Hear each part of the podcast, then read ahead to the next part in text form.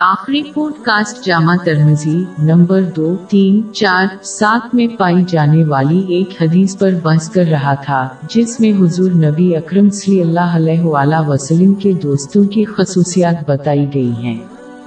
اس حدیث میں اگلی صفت یہ ہے کہ وہ کسی قسم کی شہرت حاصل کرنے سے گریز کرتے ہیں۔ جامع ترمزی نمبر دو، تین، سات، چھ میں موجود ایک حدیث کے مطابق یہ خواہش ایک مسلمان کے ایمان کے لیے اس تباہی سے زیادہ تباہ کن ہے جو دو بوکے بھیڑے بکریوں کے ریوڑ کو تباہ کر دیتے ہیں۔ کسی شخص کی شہرت اور رتبے کی خواہش اس کے ایمان کے لیے دولت کی خواہش سے زیادہ تباہ کن ہے۔ یہاں تک کہ کوئی اپنی محبوب دولت کو شہرت حاصل کرنے پر خرچ کرے گا۔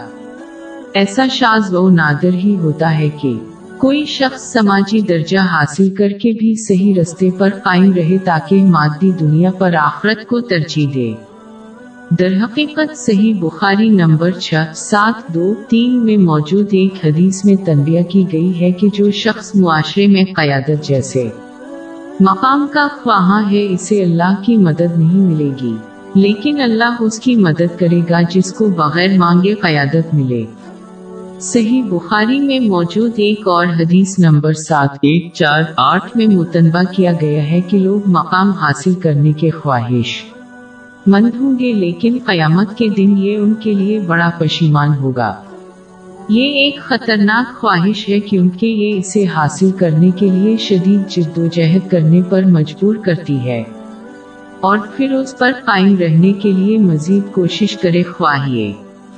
ظلم اور دیگر گناہوں کی ترغیب دے۔ رتبہ کی خواہش کی بدترین قسم وہ ہے جب کوئی اسے مذہب کے ذریعے حاصل کرتا ہے۔ جامع ترمزی نمبر دو، چھ، پانچ، چار میں موجود ایک حدیث اس شخص کو جہن میں جانے کی تنبیہ کرتی ہے۔ لہذا، مسلمان کے لیے زیادہ مال اور دولت کی حرض سے بچنا زیادہ محفوظ ہے کیونکہ یہ دو چیزیں ہیں جو اس کے ایمان کی تباہی کا باعث بنتی ہیں۔ یہ انسان کو آخرت کے لیے مناسب تیاری کرنے سے روکتا ہے۔